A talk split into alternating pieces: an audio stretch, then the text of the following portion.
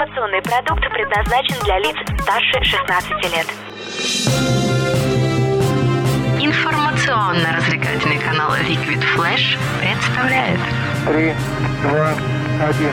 Теплые новости. Всем привет! Меня зовут Марлен Спасова в этом выпуске. В Казани сняли фильм о молодом Льве Толстом. Древнейшие наскальные рисунки оказались картами звездных систем. Работников привлекут к корпоративному волонтерству. И названа дата строительства российской станции Луны. Хочешь больше? Нет, это не реклама ставок на спорт. Заходи. На новое вещание .рф. Узнай больше о передачах Liquid Flash и вместе с нами войди в историю нового вещания. Теплые новости. Команда Казанского федерального университета сняла документальный фильм о молодых годах Льва Толстого. Лента приурочена к году великого русского писателя в Татарстане, сообщает ТАСС. Кинолента уникальна тем, что содержит материалы, страницы из биографии писателя, которые еще не вошли в существующие документальные и художественные ленты. Фильм создавала команда сотрудников КФУ. В ленте снимались студенты вуза и актеры Казанского театра юного зрителя. Сейчас завершается монтаж фильма, его планируют разместить на официальном сайте вуза. Напомним, в 1844 году Толстой был зачислен студентом разряда восточной словесности в Императорский Казанский университет. В Казани писатель прожил до весны 1847 года, а после окончания обучения уехал в Ясную Поляну.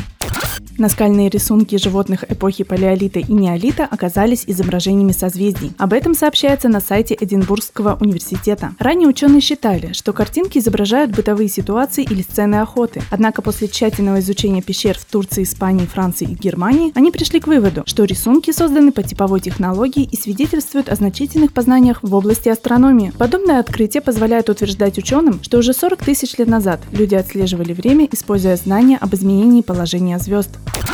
Корпоративное волонтерство может привлечь 68% работников российских компаний. При этом 20% заявляют о безоговорочной готовности участвовать в волонтерских мероприятиях. Такие данные предоставил Всероссийский центр изучения общественного мнения. В первую очередь сотрудники компании-работодателей готовы оказать поддержку в сборе вещей и продуктов питания – 38%. 31% опрошенных готовы помочь в благоустройстве территорий, донорстве, а также оказать поддержку конкретным группам людей. 21% сотрудников помогли бы материально. Более четверти сотрудников, 28%, уже принимали участие в корпоративном волонтерстве. В основном хотят заниматься корпоративной волонтерской благотворительной деятельностью молодежь, жители малых городов и сел, а также люди хорошо материально обеспеченные.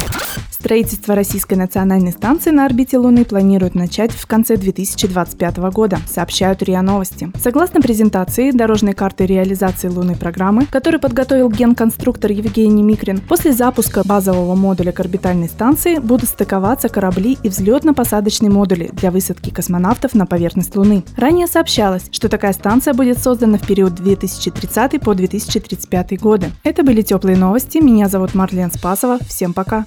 Теплые новости. Liquid Flash.